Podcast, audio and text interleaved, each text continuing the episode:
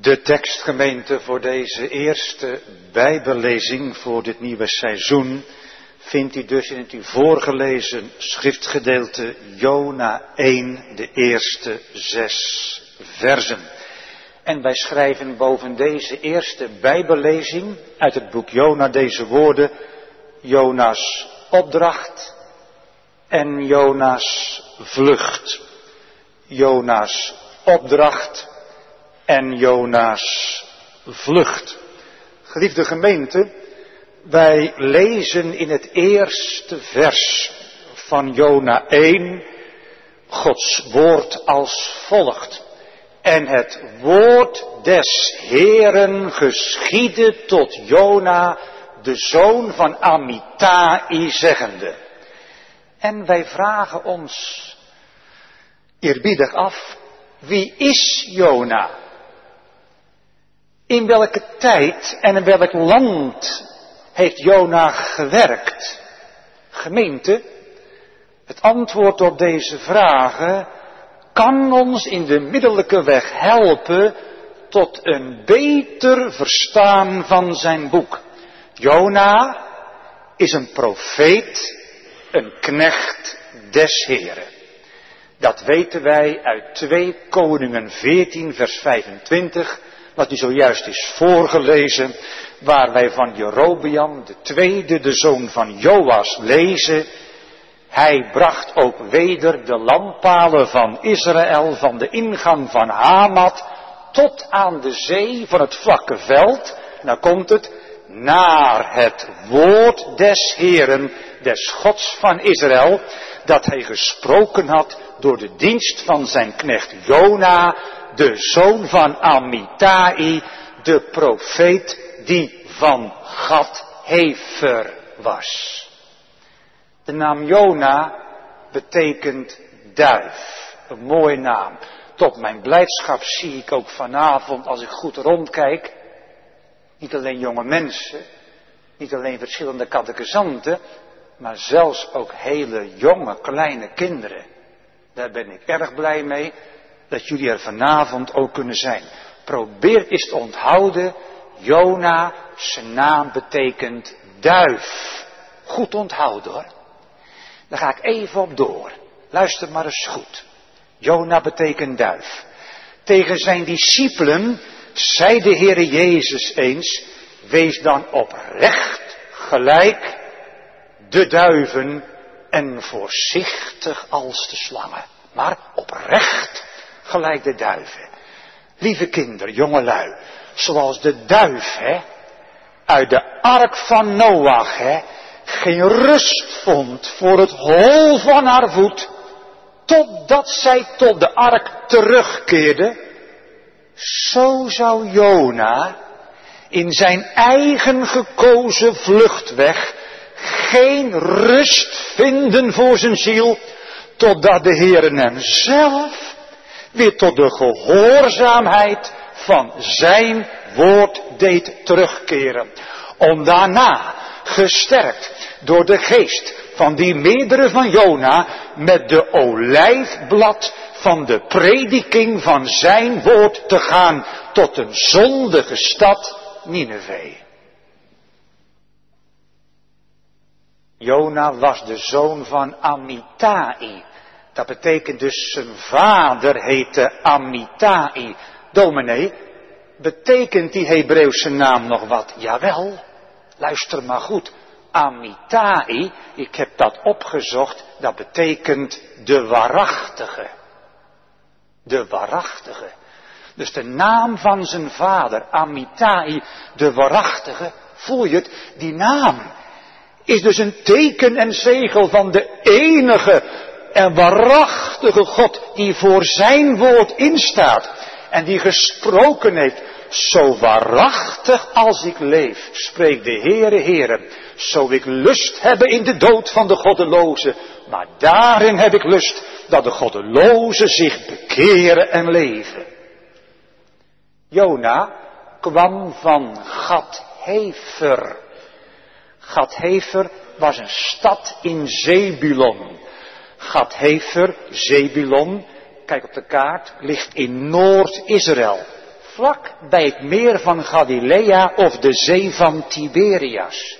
Jona kwam dus uit het land Zebulon, waar volgens de profeet Jezaja het volk in duisternis zat. En degenen woonden die zaten in het land van de schaduwen des doods. O, mijn geliefde, kom en verwondert u. Zo weet de Heere al de zijnen, hoor. Ook een Elspeet, hoor. Ook waar je vandaan komt, hoor. Zo weet de Heere al de zijnen. Op zijn tijd en wijze wel te vinden. Waar en onder welke omstandigheden dan ook. Hen die eertijds geen volk waren. Lo ami, niet mijn volk, maakt hij door vrije ja, soevereine genade tot zijn volk, Ami, door hen krachtdadig, onwederstandelijk te roepen en te trekken uit de duisternis tot zijn wonderbaar licht. En dat wonder aller wonderen, wat nou voor u en voor mij en voor jou en voor iedereen zo nodig is op weg en reis naar de eeuwigheid, dat wonder dat licht van vrije genade, denk aan de intredeprediking, dat was ook Jona in de duisternis van zijn ziel opgegaan. Echt waar. Ook Jona, die eertijds enkel duisternis was in zichzelf, was geroepen tot kind, maar tot profeet om de deugden des Heren te verkondigen. De deugden van die God die ook hem uit de duisternis geroepen had tot zijn wonderbaar licht. Jona leefde in de tijd van Jerobeam de tweede. En Jerobeam de tweede, eh, dat was de kleinzoon van Jehu. En weet je wanneer? Jona leefde ongeveer 800 jaren voor de geboorte van de Heer Jezus Christus. Dat is wat 800 jaren voor de geboorte van Christus leefde Jona. In diezelfde tijd regeerde over Juda koning Uzia. Gemeente, Jona heeft gelijktijdig geprofeteerd met de andere kleine profeten Hosea, Amos en Joël. En uit alles gemeente blijkt dat Jona in het tien stammenrijk een bijzondere man, ja, een getrouwe profeet is geweest. En dat de Heere door middel van hem grote dingen heeft gedaan, ook in dat goddeloze tienstammenrijk. Moest luisteren. Het moet, zo las ik ergens bij een verklaarder, het moet in de middelijke weg uiteraard aan de prediking van Jona te danken zijn geweest, dat die goddeloze koning Jerobeam II zoveel voorspoed heeft genoten en alles weer heeft teruggewonnen wat eens Hazael, de koning van Syrië, Israël afgepakt had. En deze Hazael had Israël, het tienstammenrijk, groot nadeel berokkend. Ja, zoveel dat de profeet Elisa er al over geweend had, nog voordat het geschiedde. Nou ga ik een lijn doortrekken. Hoewel het volk van Israël, het tienstammenrijk, ook in de dagen van Jerobeam de tweede de gouden kalveren diende, nochtans heeft de Heere om Jona's wil dit volk grote en rijke weldaden geschonken. Dat is wat. Dat is wat. O gemeente, laten wij hieruit leren hoe groot Gods genade is. Wanneer Hij een zondig volk een man schenkt die zijn woord brengt. Denk aan Luther, aan Calvijn, aan de mannen van de nadere reformatie enzovoort, omwille van zo'n man Gods, verdraagt de Heer niet alleen de zonde van dat volk, maar bewijst de Heer dat volk ook talloze gunstbewijzen. U zegt, dominee, waarom? Wel, opdat dat zondige volk door middel van die onverdiende goedertierenheden des Heren zich tot Hem zou bekeren en leven voor Zijn aangezicht. Uit Gods woordgemeente is niet op te maken wanneer precies de geschiedenis van Jona te Nineveh en die in de vis heeft plaatsgevonden. Waarschijnlijk heeft Jona eerst koning Jerobeam II gediend en hartelijk bijgestaan.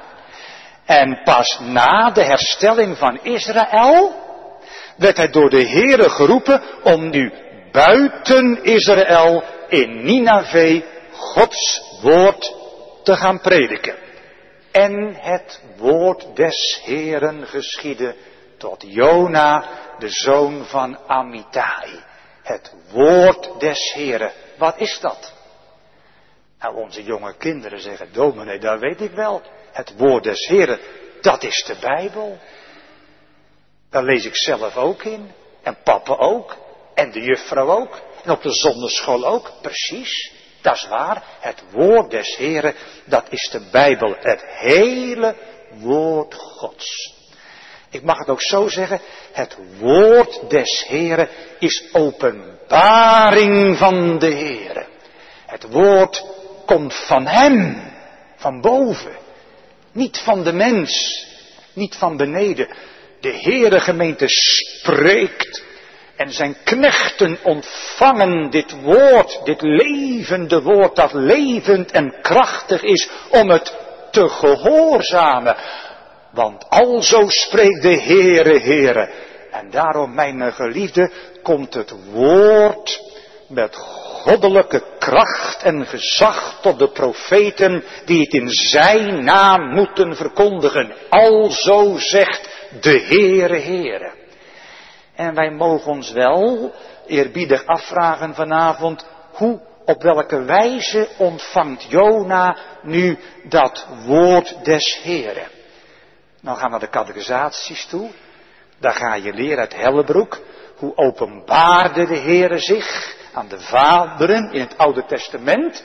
Was dat door mondelinge aanspraak, door een hoorbare stem, door een gezicht, een droom, een visioen, dat waren de middelen waardoor God zich openbaarde door zijn woord en geest aan de Vader in het oude verbond. Dit wordt ons niet medegedeeld op welke wijze het woord des Heren geschiedde tot Jona. Maar dit staat als een paal boven water, mijn geliefde. Nou komt het, Jona wist met absolute goddelijke zekerheid dat het woord des Heren tot hem kwam, in hem kwam en dat het brandde als een vuur, als een kracht Gods. Dat heeft hij duidelijk ervaren. En welke opdracht krijgt Jona dan van de Heere? We lezen vers 2 samen. Maak u op, ga naar de grote stad Nineveh en predik tegen haar, want hun boosheid is opgeklommen van voor mijn aangezicht. Zie je het voor je? Jona moet zich nu gereed gaan maken om naar Nineveh te gaan, de hoofdstad van het machtige Assyrische Rijk. U moet weten, onze oudere kinderen weten dat heel goed al. Assyrië, niet waar jongelui, was in die tijd het grootste en machtigste rijk van heel de wereld.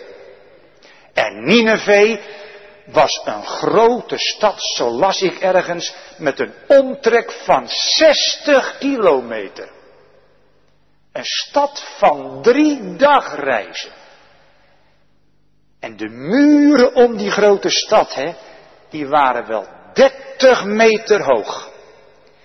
En die waren zo breed, die muren, dat er gemakkelijk drie strijdwagens naast elkaar op konden rijden. Zie het voor je? Wat een geweldige stad. En naar schatting las ik ook ergens, bedroeg het aantal inwoners toen al meer dan 2 miljoen mensen. Nou, ik trek weer een lijn, uiteraard Kort, hier leren wij nou uit gemeente dat de Heere God zich behalve over de Joden ook over de heidenen ontfermt. Dat hij daar bemoeienissen mee heeft. Ja, toch? Zoals Paulus later zal zeggen in Romeinen 3:29, is God een God der Joden alleen? En is hij het ook niet der heidenen? Ja, ook der heidenen. Daar vraagt iemand achter in de kerk, die zit daar met aandacht te luisteren, die jonge lui daar, fantastisch. Dominee, ik begrijp dat eigenlijk niet. Waarom zond de Heere nou Jona naar Nineveh? Eh, wat moet die man daar gaan doen? Nou, luister maar. Om door het voorbeeld van de Ninevieten zijn volk Israël diep te beschamen en te overtuigen van hun gruwelijke goddeloosheid en onbekeerlijkheid. Om hen zo in de middelijke weg tot jaloersheid te verwekken, opdat ze zich alsnog zouden bekeren tot hem de God van Israël, die alleen God is. Kijk, daarom sprak de Heer Jezus later tegen de Joden, die niet in hem wilden geloven, die zich maar bleven verharden en verzetten tegen hem. Toen sprak hij meerdere van Jona deze woorden, u kent ze. De mannen van Nineveh zullen opstaan in het oordeel met dit geslacht en zullen hetzelfde veroordelen. Want zij hebben zich bekeerd op de prediking van, van Jona. En ziet, meer dan Jona is hier.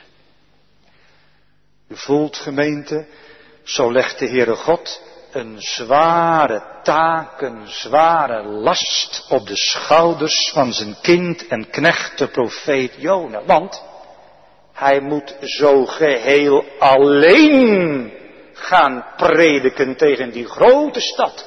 Tegen haar koning, haar vorsten en haar inwoners. Later op de zendingsreizen gaan ze meestal twee aan twee. Om met z'n vieren Paulus en Barnabas en Silas en Lucas.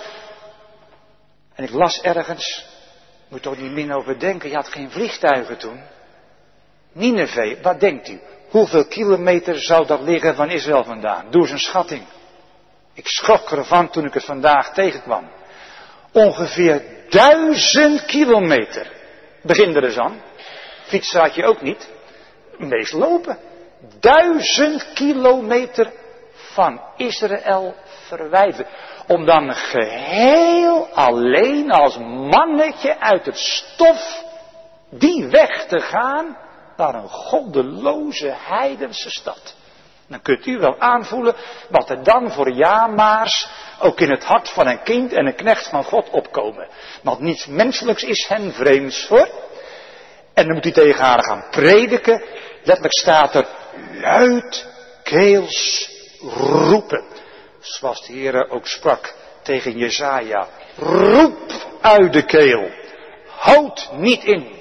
Verhef uw stem als een bazuin. Verkondigt Jacob haar ongerechtigheid. Israël haar overtreding. Wat moet Jona gaan prediken? Wel een oordeelsprediking. Met als korte kernachtige inhoud nog veertig dagen en dan zal Nineveh worden omgekeerd. Nou, u voelt het, ook de jongeren, dat is geen aangename prediking. Wij willen liever wat anders horen. Spreekt ons zachtere dingen, Jona. Vrede, vrede. Maar niet het oordeel dat we binnen veertig dagen worden omgekeerd. Iemand vraagt terecht, waarom moest Jona als boeteprediker deze oordeelsprediking gaan brengen? Waarom was dat nodig? Nou, dat zegt de Heer duidelijk in deze verse, omdat de boosheid van die Ninevieten opgeklommen was voor het aangezicht des Heren. Met eerlijk gesproken, de maat was vol in de ogen des Heren. We hebben zondag op met de intrede gezegd, de Heer is langmoedig, zeer traag tot toren. De Heer heeft een groot geduld, maar spot er niet mee. Er komt het moment dat de maat vol is. En dat de Heer zegt, en nou is het afgelopen. Nou is afgelopen. Nou, dat geldt nu voor Nineveh. De maat was nu vol. Lange tijd had de Heer het aangezien, maar nu is de maat echt vol. Want die grote stad, moet u weten, bedreef grote en gruwelijke zonden die de Heer echt niet langer meer kon verdragen, maar moest gaan straffen. De grote steden ook in ons vaderland en daarbuiten op deze wereld, de grote steden, zeg, zijn ze ook in onze tijd geen broedplaatsen van allerlei ongerechtigheid en vuiligheid en smerigheid? Amsterdam, onze hoofdstad. Misschien met u geïnteresseerd in de kerkgeschiedenis. Ik heb die delen staan van Evenhuis. Ook dat was Amsterdam. Vele godzalige leraren gestaan. Vele kinderen gods. Vele kerken. Ook dat was Amsterdam. En nu? Er wordt in Europa en in de wereld over ons Amsterdam gesproken. En dat doet me toch pijn. Amsterdam, hm, dat is het zo dom van West-Europa. Daar kan alles en dan mag alles. Dat is wat. Gemeente, wat een wonder dat de Heer naar zo'n goddeloze stad als Nineveh nog een knecht zendt met Ibid gesproken. De Heer had Nineveh ook naar zijn rechtvaardig oordeel direct kunnen omkeren.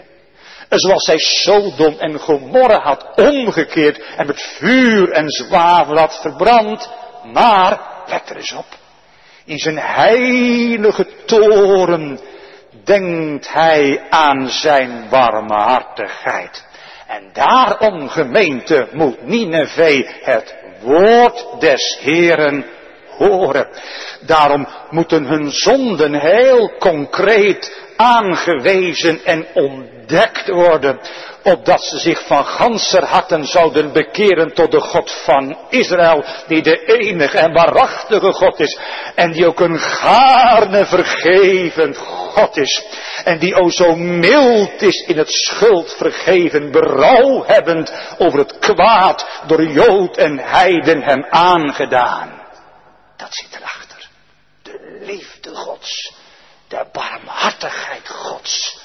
Die een zondaar niet over heeft voor de eeuwige rampzaligheid. Dus, door middel van deze oordeelsprediking zoekt de Heere het behoud van die grote stad. Die geen onderscheid weet tussen hun linker en hun rechterhand. En nou zeggen de kinderen vooral, Dominee, ik heb het gehoord, Jona, zijn naam betekent duif. Hij is een profeet. En een profeet, heb ik geleerd, die is altijd gehoorzaam aan de opdracht die de Heere zijn God hem geeft. Want een profeet is iemand die voortdurend dit spreekt, Heere, want uw knecht hoort. En als zo'n geroepen profeet de stem van de Heere heeft gehoord in zijn hart, dan, dan, dan maakt hij zich toch van ganser harte op om Gods woord en Gods wil bekend te maken. Dat is toch zijn eten en zijn drinken om daartoe verwaardigd te mogen worden. Ja, als het goed is wel. Maar hier lezen wij helaas wat anders, het tegendeel. Jona, wat is die duizend keer kind en knecht van God geroepen, is hier ongehoorzaam. We gaan samen vers 3 lezen. Maar Jona maakte zich op om te vluchten naar Tarsis van het aangezicht des Heren. Zie het voor je? In dit maar ligt nu de grote tegenstelling tussen de wil des Heren, die alleen heilig, wijs, rechtvaardig en goed is, en de wil, de boze, zondige wil van Jona. Hij vlucht naar Tarsis. Waar ligt dat jongelui Tarsis? Want jullie kennen het plaatsje Tarsis. Ja, dat weten jullie. Tarsis, daar kwam toch Saulus van, precies Saulus van Tarzen vandaan, een stad in Cilicië. Maar ik las bij de voorbereiding op deze Bijbellezing dat waarschijnlijk hier niet bedoeld wordt Tarsis, de hoofdstad van Cilicië waar Paulus vandaan kwam, maar waarschijnlijk wordt hier met Tarsis bedoeld een plaats helemaal ver weg in Zuidwest-Spanje. Jona wilde zo ver mogelijk weg van het aangezicht des Heren. Dat is wat een profeet staat voor Gods aangezicht dient dienstvaardig te zijn tot zijn eer, om zijn bevelen met lust en liefde te ontvangen en om die getrouw uit te voeren zoals de engelen in de hemelen dienstvaardig zijn tot Gods eer. En wat doet Jona nu? Hij gaat heel bewust van het aangezicht des Heren weg. Moet u opletten, dat staat tot twee maal toe in vers 3. Goed lezen. Goed lezen. Daar staat tot tweemaal toe in vers 3 van weg van het aangezicht des Heren. Dat betekent dat hij vastelijk besloten is. Wij zouden zeggen, Jona neemt ontslag uit de dienst des Heren. Modern gezegd, Jona deserteert. Hij legt het bijltje erbij neer. Hij geeft zijn roeping aan de Heren terug. Hij zegt, ik wil het niet meer. Ik geef mijn roeping terug. Ik haak af. En daardoor wordt hij een ongehoorzame profeet. Jona neemt dus afscheid van de Here en wil nu zo ver mogelijk wegvluchten van het aangezicht des Heren. De opdracht des Heren luidde immers, ga naar Nineveh. Ik heb weer wat moois gevonden. Nee, geen inlegkunde, maar een geestelijke lijn. Ga naar Nineveh. Dat was in het oosten. Maar Jona gaat in tegengestelde richting naar het westen. Het was bij Jona alles tegengesteld. Waar ik geboren ben, zouden ze zeggen, die man of die vrouw, die staat met zijn beide benen dwars op de weg. En zoals een paard wat geen stap meer in de goede richting doet. En daar blijft hij staan. Punt uit. Nou, dat is Jona. Hier. Alles tegenovergesteld. Tegendraads. Tegen de wil des Heer in. Naar het westen las ik dat is de plaatsgemeente waar de zon ondergaat. Waar de duisternis en de nacht is. Let op. Als Jona, hè, Gods moeilijke en zware opdracht, gehoorzaam had opgevolgd, dan was Jona naar het oosten gereisd. Waar de zon opgaat, waar de dag begint waar het licht is. En nou de geestelijke lijn. Ja, de mens die door genade in de weg des gehoorzaamheid mag wandelen, die gaat de rechte weg. Die is op reis naar het oosten, die mag het licht tegemoet gaan. Wat zal Malachi zeggen? Kostelijke tekst. U lieden daarentegen, die mijn naam vreest, zal de zon der gerechtigheid opgaan en er zal genezing zijn onder zijn vleugelen. Maar de mens, jong en oud, die bewust van Gods weg afwijkt met de bedoeling om nooit meer weder te keren tot de Heer, reist heel bewust altijd in westelijke richting naar de eeuwige duisternis, waar wening zal zijn en knersing de tanden. En Jona kwam af te Javo en vond een schip gaande naar Tarsis. Javo, dat is de stad Joppe. Nou, die kennen de kinderen ook, de stad Joppe. Joppe is een havenstad. En dan denken de ouderen wellicht, jonge, jonge, jonge, jonge toch. Foei. Die Jona was toch maar een ongehoorzame knecht. Ik snap er niks van. Een slechte zendeling. Een man met weinig liefde voor zijn medemens. Pas op hoor. Eeuwen later gemeente was Petrus de apostel in diezelfde stad Joppe. En Petrus was eerst ook gruwelijk onwillig om naar de hoofdman Cornelius te gaan. Denk aan dat laken, jongens en meisjes, met die onreine dieren. En dan zegt de Heer, sta op, slacht en eet. En dan zegt hij, nee, dat doe ik niet. Ik heb in mijn leven nog nooit iets onreins aangeraakt, heren. Dat kan toch niet? Dat mag toch niet? Dan zondig ik. Dat doe ik niet.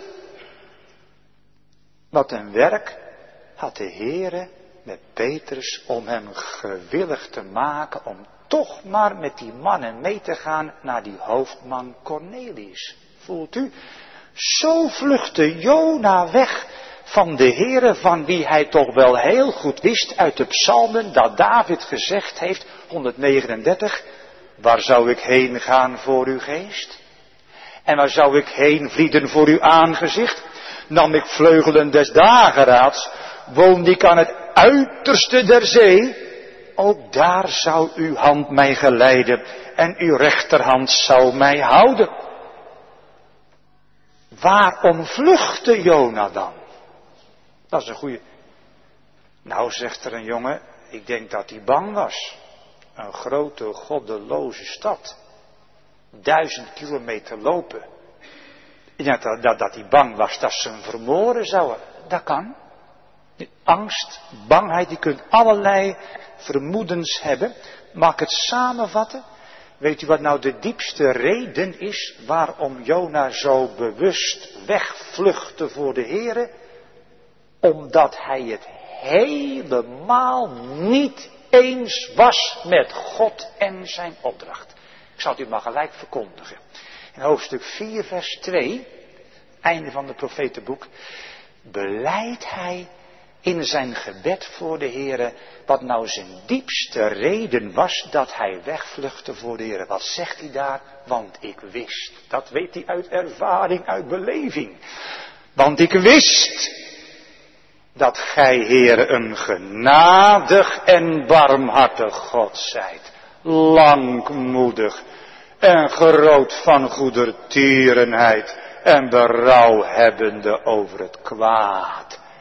Jona gunde Assyrië, de aartsvijand van Israël, niet de waarachtige bekering.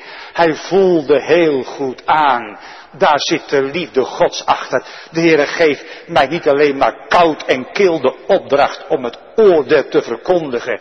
Hij wist uit eigen leven, daarachter klopte de liefde Gods, dat hij dat volk, als in de schuld zouden komen, zou redden. En dan dacht hij, oh, ik voel het al. Ik voel het al. Wis en waarachtig, God doet geen half werk door die oordeelsprediking heen. Je zult het zien gaan ze zich bekeren. Want de Heer is genadig en barmhartig, langmoedig en groot van goede tierenheid. En dan zul je het zien mensen, dan zal de Heer alsnog dat grote Assyrische Rijk gaan gebruiken als een tuchtmiddel in zijn hand. Om dat goddeloze tienstammenrijk weg te voeren. En ik hou zoveel van dat tienstammenrijk, ook al vrezen ze massaal de Heer niet, dat ik ervoor bedank doe het niet. Ik gun Nineveh de waarachtige bekering niet, want ik weet het al, heren, dan gaat u Assyrië gebruiken om het tienstammenrijk op te pakken, weg te voeren. Dan blijft daar niemand meer van over, want die Assyriërs, die lieten niemand in het leven. Dat is de diepste oorzaak waarom Jona wegvluchtte voor de Heer. En hier zien wij tot onze diepe ontdekking, ontroering, wat nu een kind en een knecht van God is, die weet uit welke diepte van modder die opgehaald is, die niet op zijn plaats is. Die is overal toe in staat. Ook na ontvangen genade. We zien het hier geneigd God en zijn naaste precies te haten. Te haten. Luther, de grote Luther, tekent hierbij aan. Het was een grote en zware zonde die Jona deed. Waarvoor hij voor eeuwig had verloren gegaan. Had hij niet behoord tot het getal der uitverkorenen en had zijn naam niet geschreven gestaan in het boek des levens des lams. Door zo weg te vluchten voor de Heere, zonderde hij net zo zwaar als Adam, die in het paradijs wegvluchtte voor God, aldus Luther. Dat is wat. Wat een diepte, dat is wat gemeente. Ik hoop dat de toepassing al gemaakt heb. Herkent ge u vanavond in dat beeld van Jona?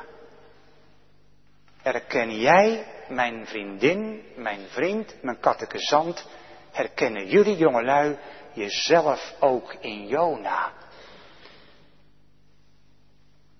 Zodat je zegt, dat ben ik. Ik ben ook op de vlucht voor de Heer.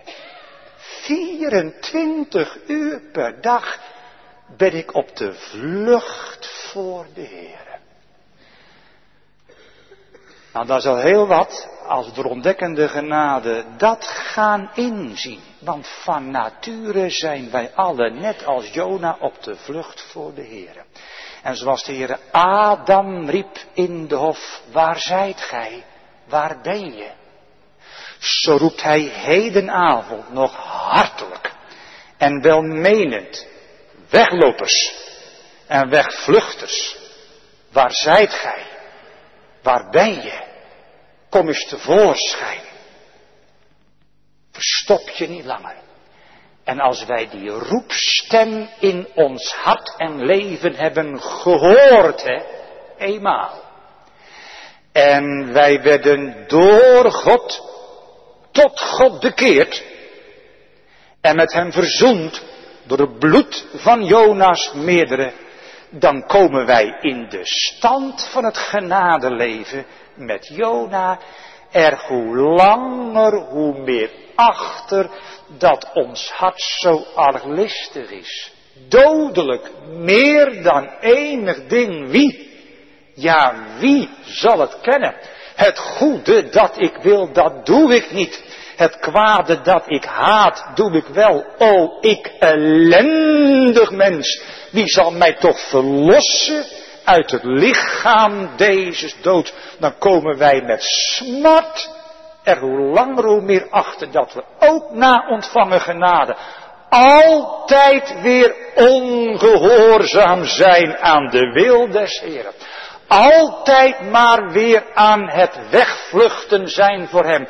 Altijd maar weer gaan op eigen gekozen wegen. Het zij aan de rechterzijde of aan de linkerzijde. Ook dan krijgt Gods volk wel eens medelijden met de Heer. Dan zeg je, Heere, Heere, als ik u was, zou ik er gelijk mee kappen. Zou ik de verkering uitmaken en zou ik zeggen, en nou bekijk je het maar. Is met jou niks te beginnen. Ik heb totaal geen vreugde en plezier aan jou, alleen maar moeite en verdriet. En nou ga je gang maar. Kijk, dat ga je inleven en dat wonder wordt zo groot, dat kan ik je nou niet zeggen. Dat de Heer dat nou niet doet. Dat hij van eeuwigheid wist wat van zijn volk zij te wachten.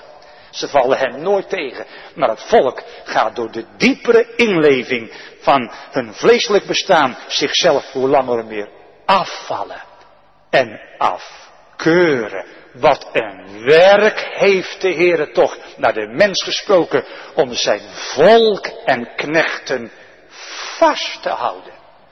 Om hen gedurig op hun plek te brengen.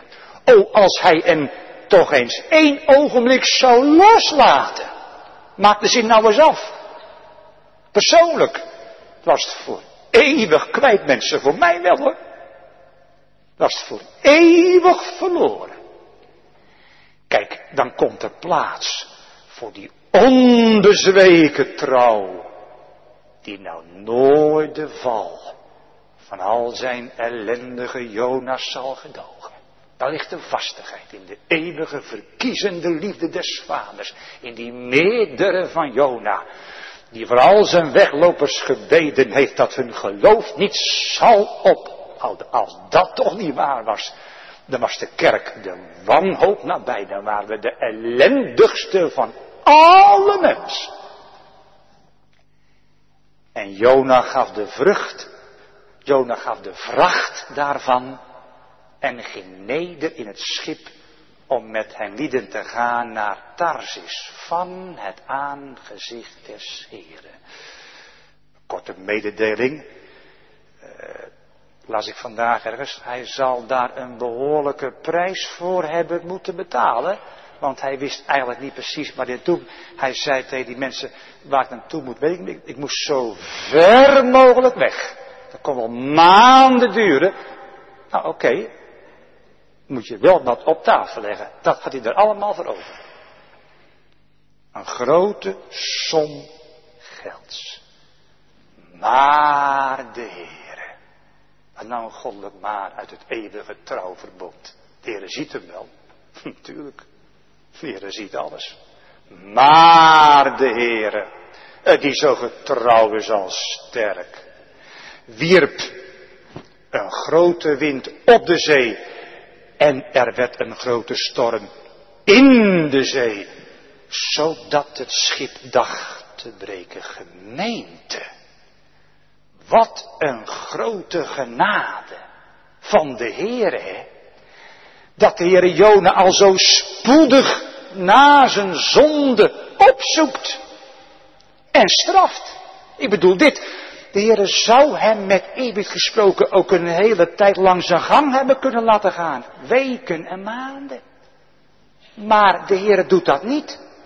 De Heere grijpt terstond in.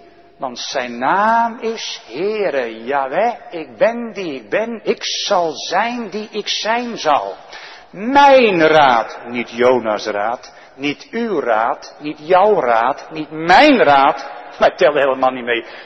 Mijn raad zal bestaan, zegt de Heer, en ik zal al mijn welbehagen doen. Maar de Heere wierp een grote wind op de zee. En daarmee gemeente voorkwam die getrouwe Heere dat zijn ongehoorzame knecht een lange tijd in zijn zonde zou volharden. Zeg, wat is de Heere toch goed en goeddoende voor een onwillige en ongehoorzame dienstknecht. Of niet dan? Later heeft Jona met David mogen zingen hoor. Dat geloof ik zo vast. Uit 118. De Heere wou mij wel had kastijden, maar stortte mij niet in de dood. Verzachte vaderlijk mijn lijden en redde mij uit alle nood. Die almachtige God gebruikt als middel de wind, de storm, want hij brengt de wind voort uit zijn schatkamer. Ja, de stormwind doet gehoorzaam zijn woord. Onverwachts gemeente kwam die grote stormwind, zodat het scheepsvolk dacht zullen vergaan. Onverwachts spreekt de Heer ook soms tot ons jongeren en ouderen, opdat wij op zijn stem acht zouden geven. Onverwachts, wordt nou heel persoonlijk.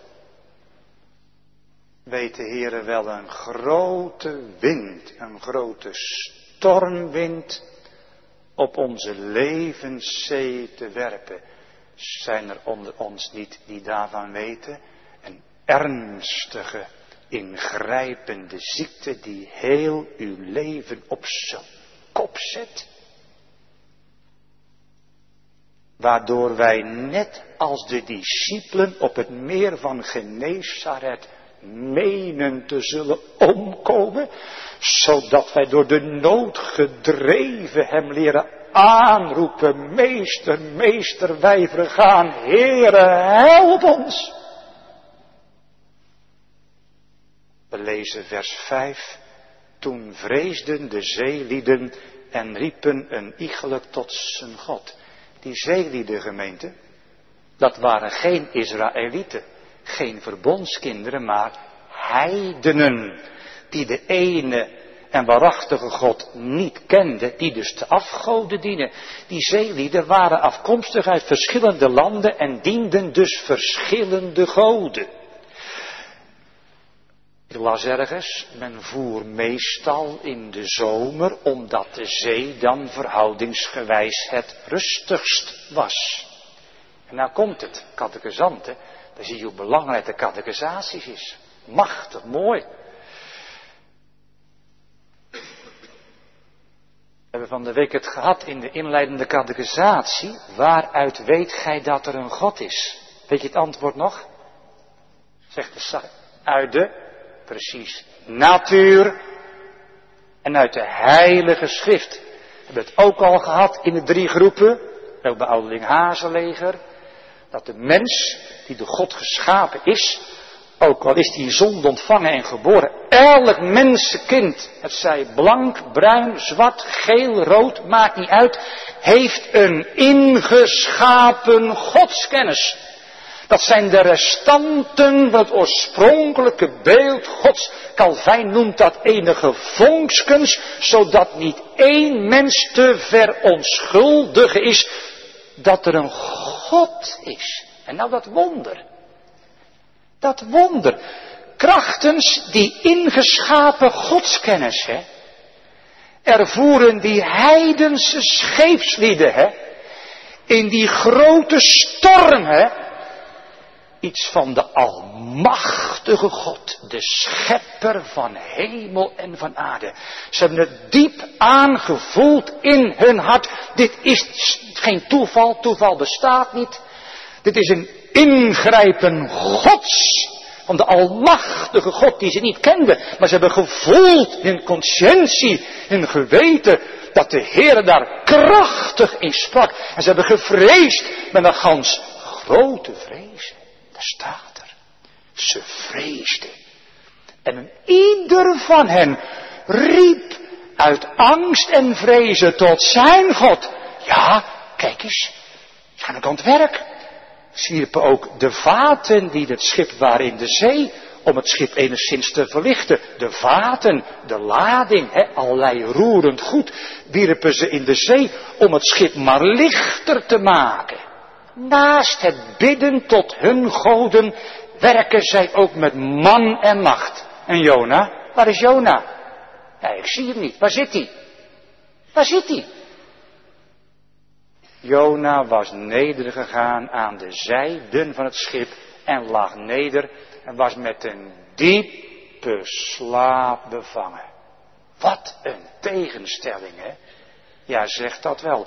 Die zeelieden, Zie je ze? Biddende, roepende, schreeuwende tot hun God en tegelijkertijd werkende. Terwijl Jona slaapt. De diepe slaap van Jona is heel wat anders, mijn geliefde, dan de slaap van David in Psalm 3. Dat is de slaap des geloofs. Ik lag en sliep gerust, van heren trouw bewust, tot ik verfrist ontwaken. Dat had Jona hier niet. Jona slaapt de slaap van zorgeloosheid. En zorgeloosheid is goddeloosheid. Hij merkte niets van heel die storm. Zijn slaap was een doodsslaap. En van nature gemeente slapen wij allen de slaap des doods. En het allerergste is dat wij dat als jongeren en ouderen niet willen erkennen, ook niet kunnen erkennen, maar onze onmacht ligt verklaard in onze onwil hoor. Daar kom je bevindelijk achter als de Heer dat door zijn geest en woord u en jou en mij persoonlijk gaat leren. Ook Gods knechten, ook Gods kinderen, de meest geoefende, kunnen in slaap vallen. Dominee bewijst dat is. Luister. De vijf dwaze maagden waren in slaap gevallen. Uh, alleen de vijf dwazen? Nee, ook de vijf wijze maagden, die olie in de lampen hadden, die waren ook in slaap gevallen. Dat is mogelijk, dat komt regelmatig voor, helaas, door eigen schuld en zonde. Vers 6 lezen we nou. En de opperschipper naderde tot Jona en zeide tot hem, wat is u? Gij had slapende, sta op, roep tot uw God, misschien zal die God aan ons gedenken, dat wij niet vergaan. Nou, er is wat. Moet een kind en een knecht van God door een heidense opperschipper zo wakker geschud worden toe. Wat een beschamende, vernederende les voor Jona, de knecht des Heren. Dat hij door een heidense gezagvoerder vermaand moest worden. Om wakker te worden. Om tot zijn God te roepen. Wat is u, gij hart slapende? Wat bent u toch met een diepe slaap bevangen? Toe, word eens wakker. We vergaan bijna, man. Hoe kunt u toch in zo'n grote storm rustig liggen te slapen, alsof er niets aan de hand is. Toe, word wakker, roep tot uw God. De onze, die kunnen niks, maar wie weet die God van uw man? Misschien is die machtig om ons te redden, zodat wij niet hoeven te vergaan. U hoort het, dit klinkt als een vlijmscherp verwijt. Ach, ik ben aan het afronden. De Heere weet ook voor ons wel, gemeente, menige opperschipper te beschikken. Om ons aan onszelf te ontdekken. En om ons te laten zien wie wij nu werkelijk voor God en onze naaste zijn.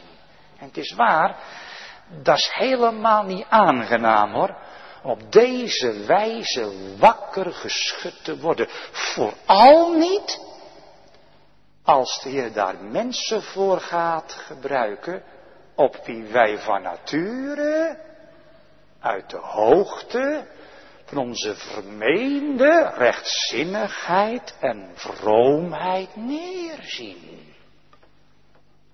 Maar vergeet niet dat de Heer het nog steeds het dwaze het zwakke en het onedele wereld heeft uitverkoren. Opdat hij het wijze en het sterke zou beschamen. Opdat geen vlees zou roemen voor hem.